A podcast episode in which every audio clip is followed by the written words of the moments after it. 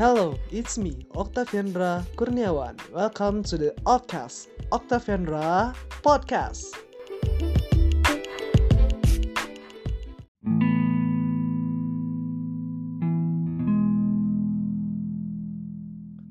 Let's talk about happiness.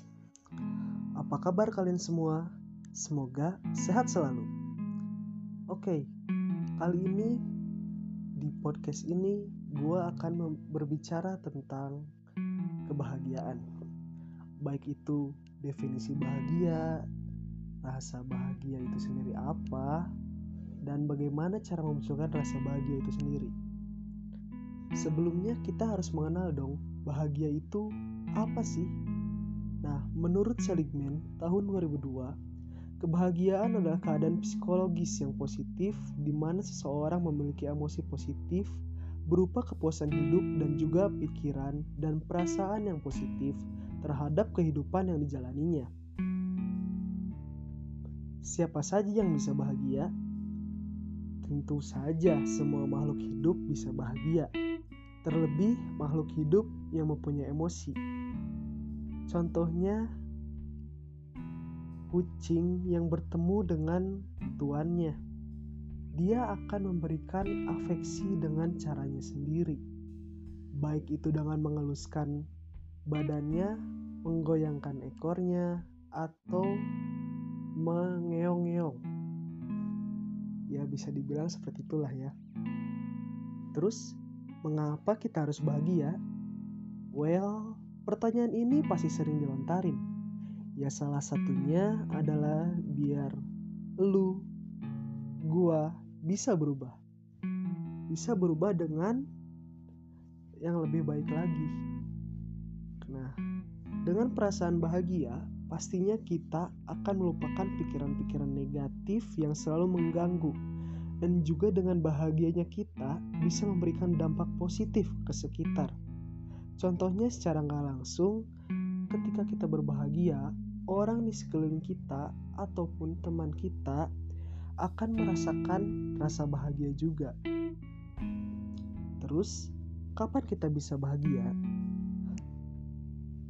Tidak ada waktu pastinya. Kapan aja kita berhak untuk bahagia pagi, siang, sore, malam, tidak ada waktu yang membatasi untuk seseorang merasakan rasa bahagia. Lantas, di mana saja tempat kita bisa mengekspresikan rasa bahagia kita? Well, jawaban mutlaknya adalah di tempat yang semestinya. Sebenarnya, tidak ada larangan tempat untuk bahagia. Tapi, bukankah tidak etis juga kalau kita berbahagia di pemakaman? Ya kan? Pemakaman adalah tempat orang berduka.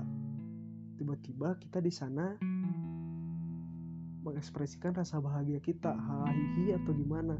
Kita bisa saja disebut gila atau gimana ya. Ya, jadi tempatkan sesuatu di tempatnya. Lantas, tolok ukur untuk bahagia apa sih? Tiap orang pastinya punya acuan dan batasan dalam memunculkan rasa bahagia itu sendiri. Nah, tidak ada hal yang pasti yang melandaskan seseorang untuk bahagia. Kalau kalian tanya lingkungan sekitar kalian ataupun teman kalian, pasti jawabannya berbeda.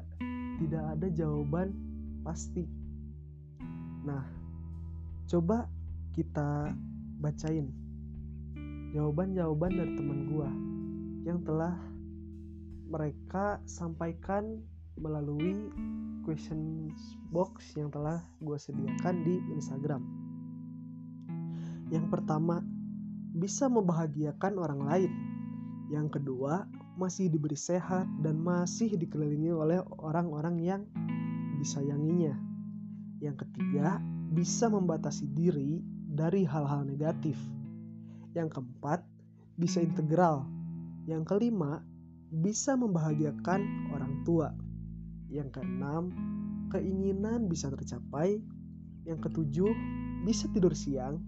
Yang kedelapan, bisa ikhlas di segala keadaan. Yang kesembilan, bisa menghabiskan waktu bersama orang yang disayangi. Yang kesepuluh, bisa makan es krim. Kalau dilihat jawaban-jawabannya, tidak ada satu jawaban pun yang sama. Nah, ini bisa membuktikan bahwa tolok ukur seorang untuk berbahagia itu macam-macam, tidak mutlak harus satu. Pasti banyak alasan untuk orang berbahagia. Nah, bagaimana caranya memunculkan rasa bahagia itu sendiri?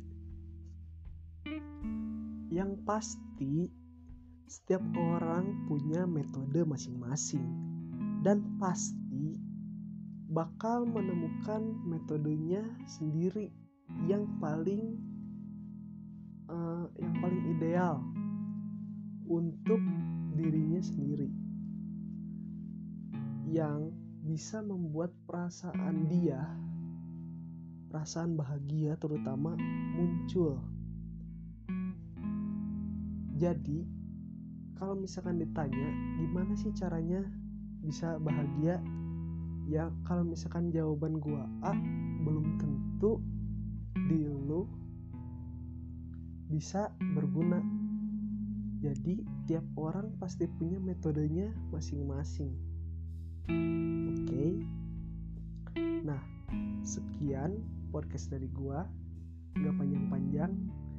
Dan sampai jumpa lain waktu.